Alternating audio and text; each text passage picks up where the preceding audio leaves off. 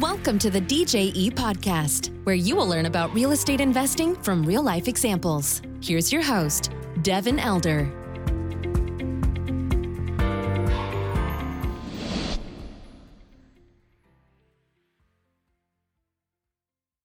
Hello, hello, hello, and welcome to the DJE podcast. Thank you for spending some time with us today drive time, workout time, hanging out time, whatever it is you're doing. Appreciate you joining us and checking in. Got a great guest today. His name's Brett Bowman. He's the CIO, the Chief Investment Officer of Suncrest Capital.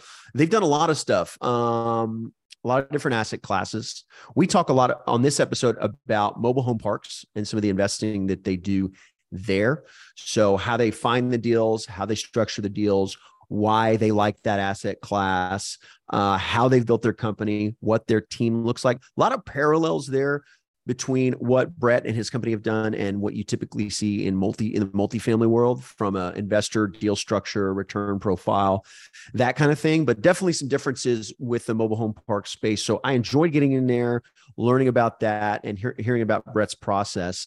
Uh, he worked for Apple for a number of years and then went out, struck out on his own as an entrepreneur to go do these deals. So lots of nuggets in there to glean from, whether you're a passive investor or whether you're an operator or an aspiring operator.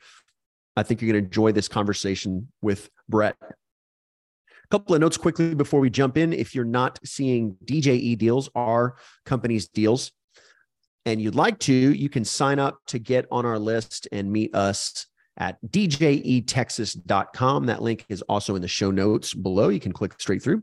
And if you're an aspiring operator or you want to grow your multifamily investment business, go buy big deals and run them as an investment. We created apartmenteducators.com as a full community to do that. So we've got coaching, education curriculum, network vendors to plug in, multiple cities, events all over the country that we're doing. So you can plug into all that through apartmenteducators.com. We've got a nice eight part video series, uh, free content to plug into at apartmenteducators.com. All right, without further ado, let's get into this episode with Mr. Brett Bowman. Brett, welcome. It's nice to see you. How are you, sir? Thanks, Devin. Good to be here. Doing great. Thanks. Outstanding. Outstanding. Well, I want to get in and talk about real estate. I want to talk about how you build your business, different asset classes you guys are in, and all of that shop talk. Before we get in there, how about for the audience here that maybe isn't connected with you? Let's uh, uh, hear kind of your story, you know, your background, and I'm always interested in under, to understand what was the pivot point or epiphany that got you on the on the real estate track. Yeah, absolutely. So um, I, I, you know, grew up in a family with nine kids. Um, my my parents both worked, uh, and uh, you know, I, I, when I was in probably eighth grade, had a, a history teacher that just really was passionate about teaching. Just one of those amazing teachers that kind of like you remember for the rest of your life. And he used to draw on our walls he would just like draw right on the sheetrock and we're as kids you know you're like wow this is rebellious teacher. He's just kind of like doing his thing. But it stuck with me a lot of his lessons and he actually taught us about things like time value of money and stock market and all those kinds of things just like fascinated me. Uh, so growing up you know i i kind of dabbled in a few different um, career paths but ultimately settled on finance. So my undergrad's in finance and then i did an mba with finance focus and so i've done corporate finance. So i've always really enjoyed that um, after doing, you know, 401k, IRA, all those kinds of things in my early 20s, I just really started quickly realizing this isn't growing like I thought it would. So stumbled upon Rich Dad Poor Dad. I don't think anybody else has ever read that book. Um, yeah, you know, first. and started just learning about leverage and real estate and why why there's so many benefits of it between like the taxation and just you can take your your money further, all those kinds of things, right? So I started doing the typical single family rentals and then getting into the duplexes. And I think you asked about epiphany. That's kind of when I started realizing, holy cow, this is going to take me forever to build up this, this, this like net worth that I want to be getting to with single family homes. And it's just not scaling like I thought I would. And uh, luckily, kind of stumbled upon syndications as a limited partner and jumped into a few different deals with various part with various uh, general partners just to kind of get my feet wet, understand how it was going. So I was passive at that time, but um, was fascinated by that, uh, the, the various asset classes and just kind of the structure of a syndication. So I stepped up to a couple of those GPs and offered, hey, I've got a lot of financial modeling experience. I, I can do some forecasting for you. Let me just jump in and start helping you with that. And a couple of them took me up on it. And so I didn't get compensated for that for the first bit. You know, after a little while, I started getting some, you know, moderate GP shares, but the learning was just you couldn't replace it. I like sure. I was the the essentially the head of acquisitions for a couple of those groups where I was doing everything from the underwriting to the legal SEC filings to investor relations, just all of that acquisition stuff. So I did that across industrial, multifamily, and, and some mobile home parks. And about that time, I bumped into um, a guy named Ryan Hill, who's now my business partner, and he already was operating mobile home parks. So I started realizing the unique benefits of mobile home parks over other asset classes. And we bought a small park, just the two of us. And then since then, we've been syndicating multiple deals. So we just closed on a large portfolio in Springfield, Missouri, which is one of our, our top markets where we're at. Um, so now I think we're around 1,300 units um, with that, with another 100 closing by the end of the year. So we're uh, we're growing and really happy about that asset class. Um, we're also in RV parks and we have a little bit of retail as well. Outstanding, really broad portfolio. I love I love to hear it, and personally just very curious about that. We're in a lot of multifamily, some land, and some industrial, but haven't touched the the mobile home park space, and we may never. But just for the audience, um, what what are some of those benefits that you guys see as maybe a larger asset class that can't, you know, lends itself well to being syndicated. This audience might be very familiar with multi, being an LP in a multifamily deal, for example. Sure. You know, do you guys structure the, the mobile home park stuff the same? And what are the benefits of that asset class kind of at a high level? Yeah, so there's, there's a few different benefits. So I'll talk about benefits and then also talk about kind of structure, like you're asking. But um, one of the main benefits right now, you know, there's been a ton of consolidation in the mobile home park space, but I think there's still a fair amount of consolidation to go meaning you still have a lot of people that are just mom and pop kind of owners that you can go to. So the the we we close on a project in August, about to close on another one here in a month that are we're both off market.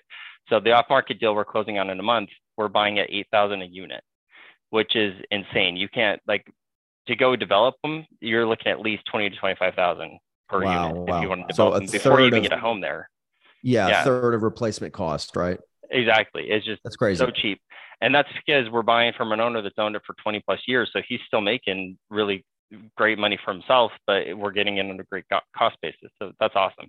So being able to come in and get some off market deals uh, is helpful. The flip side of that is many of them have very poor financials. I know this happens in multifamily as well, especially some of the smaller apartment complexes, but you come in and they just, they're their uh, bookkeeping is a, is just commingled or you can't get clean books and all, all that gets really crazy when you're trying to finance it. So that can be challenging. Sometimes to get traditional financing for some of these but you know sometimes that's a good thing for you because you can get creative financing with seller financing and things like that. So so that's kind of the one of the main benefits coming in. But the other one that i love to talk about is you know and i've heard you talk about this a bit on your podcast too is multifamily one of the big plays is you come in you buy 100 unit apartment complex that's maybe 95% occupied. So 95 of the units are, are, occupied.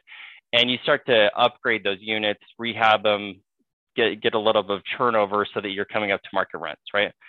With a mobile home park, you can do that because you're doing the infrastructure. Maybe you're doing nicer roads, nicer landscaping, some amenities, and the tenants still stay there the whole time. But the other thing that's cool is if you buy a 100 unit mobile home park, maybe 20 of those pads are vacant, so there's not actually homes there. And so you're considered 100% economically occupied because there's 80 homes, 80 of them are occupied, but you still have 20 pads that are physically empty. So you can add 20 more of those pads and increase your physical occupancy. So it's a bit like if you took a four story apartment complex and add, added two more stores without having to vacate any of those tenants. Right. Um, and for the cool. bank's purposes, they're saying they're saying uh, that you're 100% economic occupancy in that situation? Yeah. yeah, so you're 100% economic occupancy. You still have that physical occupancy that some sometimes the banks will, you know, like for Fannie Mae, Freddie Mac loan, you might get into some some hair there if you've got too much physical vacancy. But most of your regional banks will be totally okay with the with the economic uh, occupancy. Is it because your your cost on those vacant units is uh, essentially zero? That's right. Yeah, exactly. Yeah, that's great. Yep. I, I wish apartments work like that. I know, right? um, that that's great. So, how about the the structure on these type of projects? How do you guys put it together for? And I'm making the assumption that you're that you're syndicating these. yeah. Uh, how are. do you structure them, and has that evolved over time as you guys have have grown? Yeah. So the the main thing, at least for us, that's a little different is uh, we're typically not syndicating one mobile home park. We're generally Okay. finding a pocket of maybe four or five and syndicating it as a, a kind of a small portfolio. Um, and that's just because of the size. Uh, generally, you're not finding a, a large enough single mobile home park that makes sense to do by itself. So, for example, our first syndication that we we ran on our own was four mobile home parks in the Des Moines area. Um, and then we added a fifth to that same portfolio just because it was small. We could take it down with the same equity we had. So that same investor group, we, we have five together. And then our second one was in Springfield, Missouri. And that was actually, we had three different sellers, four different parks that we syndicated together. And that, you know, your horizon, it's not as clean as just selling, or I'm sorry, closing on the same day. You've got some different closing dates, but you just raise the equity as you need it um, going through that. And so then our new structure, what we're starting to do, especially with our off market deals, is we've started doing what we're, what we're calling an open-ended fund, where rather than Right. kind of a blind fund where you pre-raise 10 million, obviously you're familiar with the difference here, but blind fund, you raise 10 million and then you go out and buy things. For us, we're just raising just enough to get the next project. Um, and so we'll we do mark to mar- uh, mark to market where the share price goes up a little bit based on the equity or the net asset value. So first investors are paying one price, and then somebody a year later is paying a little bit more, but they're also buying in with all of our existing assets in that fund. So that's pretty new. We're just buying our second asset with that.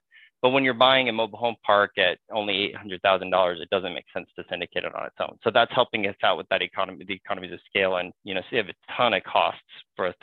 As you know, you know, syndications are pretty expensive to start, so that that's helped us out.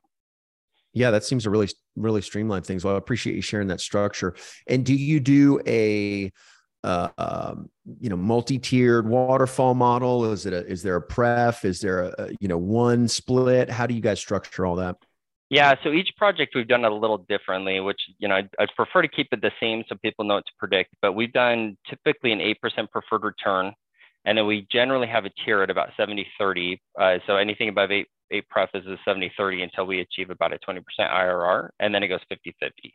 Right So, after I don't think that's yeah, too pretty, different. Pretty high hurdle. Yeah. Yeah, yeah. I know that there's some like multifamily you might see a little bit more, a few more hurdles in there uh, that Sure. tier up, but that's that's been our structure so far. Yeah, I'm with you. I mean, it's simpler, you know, sim- simple is easier to explain to everybody, easier to get everybody on board with. Um, that that totally makes sense. Eight pref's really nice. A 20 IRR hurdle's really, really nice too. I mean, I think LPs ought to be pretty happy with, you know, 70% up to 20 and 50 after that. That's a pretty nice structure. Yeah, Um, sure. So how does the debt work on these on these mobile home parks? You, you mentioned the agency stuff, and you know your your your structure sounds very very similar to kind of your standard uh, run of the mill multifamily deal. But um, loan wise, you know what kind of leverage are you getting? What kind of terms? Is it fixed or floating? Does it does it look like loans you're getting on other asset types, or is, is there anything wildly different about this space? Yeah, so I I'll have to t- uh, I'll touch on the agency thing in a second because we learned a lot about agency with our our most recent closing. But um, in general, I think the financing terms are pretty similar across the board. So uh, we're generally getting about 70, sometimes 80% loan to cost, um, but typically 70%. Um, our interest rates so far all fixed, uh, which obviously we're super grateful for in retrospect because we had a Especially few we were looking at with floating and yeah exactly yeah. looking back we're just very grateful all of them are at least five to seven year terms um, and typically amortizations are 25 to 30 uh, we do have some small stuff that's only a 20 year amortization but it's a 15 year term so because you you know we have small enough parks that the only people that'll look at it from a lending perspective is a local Right. bank Right. yep. and so the play there is to buy enough of them over time that you can refi a group of them uh, with better financing. Uh, so that'll take us some time to build that up. But um, but the main differences we found have been with agency. So what I found interesting this last go around, we bought a portfolio of 465 units. It was 94% occupied, physically occupied actually, 94% physically occupied. Um, and so from a lot of the parameters, it was agency qualified. But the couple of things that I didn't know that are interesting is one, the roads in the parks have to be paved. Mm. Two, they don't want any hitches. So your mobile homes that are older, newer ones, the hitch will just come like go underneath the home. But older ones are you actually have to saw them off. And so they so want that's an agency requirement, pave roads and no hitches. Yep. Yeah. Interesting. So okay. they don't want any hitches. And then the third one that was new for us is they also want off street parking to be paved. So for right. every one of your homes, they want a paved pad for them. And uh, that was actually the killer for us on agency with this portfolio because about 40% of the pads had paved parking, but the other, the remaining 60% didn't. And uh, they weren't willing to, you know, I think in previous years, they were willing to escrow that and let you do it in the first three months. But with the debt markets changing this year, they, they were more strict on that. So, um, so we'll do that with our refinance plan. We'll be into agency after we make those improvements. But truthfully, we actually ended up getting great debt on this. We we used a mm-hmm. um, they're they're kind of considered they seem to be more like a regional bank, but they're nationwide. It's called Five Star Bank, and uh, Five Star just really loves mobile home parks. And they ended up doing 70% loan to cost. We got fixed rate at about 5.5 in August. So you know that you can't get that anymore. But even in August, that was really competitive rate. Sure. So and a 10 year term. So we're pretty pretty happy all around with that. Love it. Are you guys getting non-recourse when you're going agency and recourse when you're going bank? Is that exactly kind of how it shakes out? Yeah. Yep. Yeah. Yep. So we're still standard. full recourse with most of our stuff right now. Yeah. Yeah. Makes sense. Uh, if you believe in the pro, you know, I tell people ask, you know, should I get a non-recourse debt, especially now when maybe bank in this environment, Q4 2022, maybe your bank loans look a little more attractive versus some of your lending options that we saw over the past couple of years. And, you know, if my thought is if you're the operator, you believe in the project and you're well capitalized, recourse, not that big a deal. You know, if you're not the operator, you're a co-GP or something, and somebody else is running the deal and it's thin to start with, um, I think you can get definitely get into some trouble with that recourse debt. But yeah, I agree. Um, there's you know different different uh, tools for the job. So you guys are in multiple asset classes, multiple markets. Um, what is the what does the team look like uh, today, and how, you know this, this, takes an army to kind of make this happen. What what does that Absolutely. look like for your firm? Yeah, no, it totally does. And honestly, a lot of the stuff we're buying is uh, value add, so that takes even more sure. work to do that versus just to stabilize. So we, I started when I first got into LP investing. I my projects were in Kansas City, and then as a junior GP, they were still in that Kansas City area. So over time, I've built a team in Kansas City, and then serendipitously, Ryan, who I started partnering with, his first mobile home park was in Kansas City too. So, hmm. we, you know, that just worked out really well that we both had teams there. We had contractors we trusted. And our first employee was somebody that actually was uh, a property manager that was just kind of 1099 at the time, but we ended up promoting her into being our regional manager. So we now have two people in uh, Kansas City that are full time with us. And then we kind of drew a three hour radius around Kansas City. So even though we're in a few markets, they're all within that Kansas City radius uh, because that's where our team is. So we we now have somebody, an employee up in Des Moines, because uh, that's some of our parks, and then we have two people down in Springfield plus our on-site managers. And then we're based in Boise, where uh, we're the two of us are here. We've got a couple employees here that are kind of more like our finance analysts, marketing relations, uh, investor relations, things like that. So we're at five full-time W-2 employees, and then a handful of full-time 1099 contractors, and then obviously, I shouldn't say obviously, the common model in mobile home parks is you'll have one person that lives in the mobile home park that's okay. kind of a greeter for you. And their sure. compensation is generally free lot rent. So they're not paying rent. Plus, they get about $10 a month per occupied home. And their, their responsibilities are much different than maybe an apartment property manager. They're, they're pretty much there to uh, enforce rules, help with evictions if you've got it, uh, help with collections if you need it, things like that, but they're not really like out in front of people all the time, like you might see in a prop in an apartment complex. And then you'll have a regional manager that maybe does more of that, or you can centralize a lot of your operations, which is what we've done. Right. Yeah, because that on-site person, uh, it's not like they're doing maintenance calls. It's not like they're doing a lot of that stuff that's higher up the, I guess, complexity stack. If I rent in one of your communities, that's my house, right?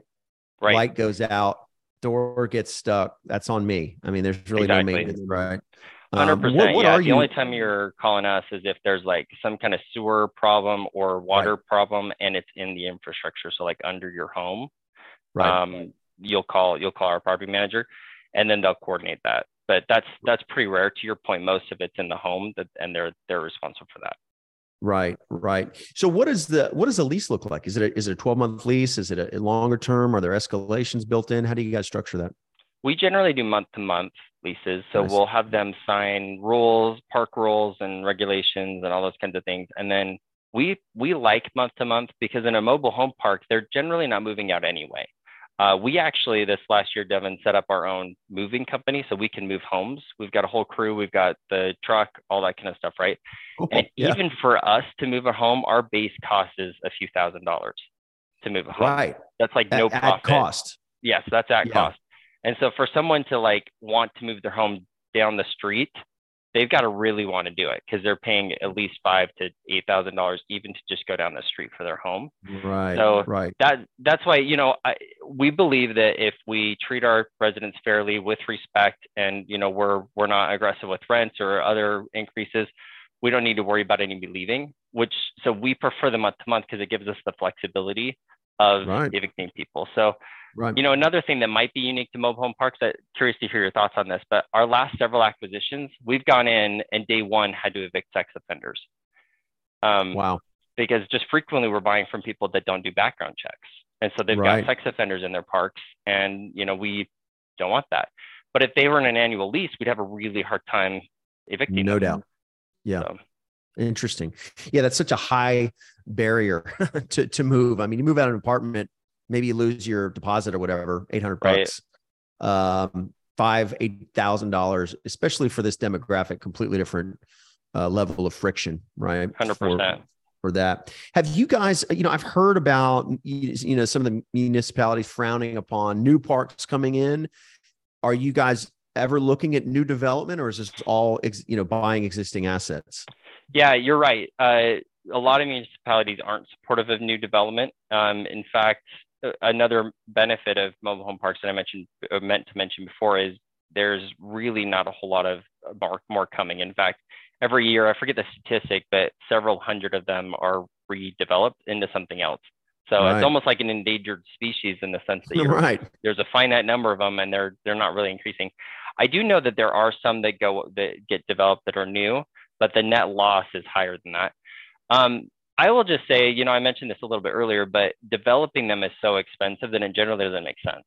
Um, we right. just to give you kind of an example, we just bought a park that has about 80 pads in it and it has another 20 acres. And from a zoning perspective, you can typically fit about eight homes per acre um, and still have some pretty good distance. Honestly, that's actually the the the most dense you'll see some single family homes even. So if you've got right. a mobile home at density, that's a lot of space in between lots. So it's pretty great.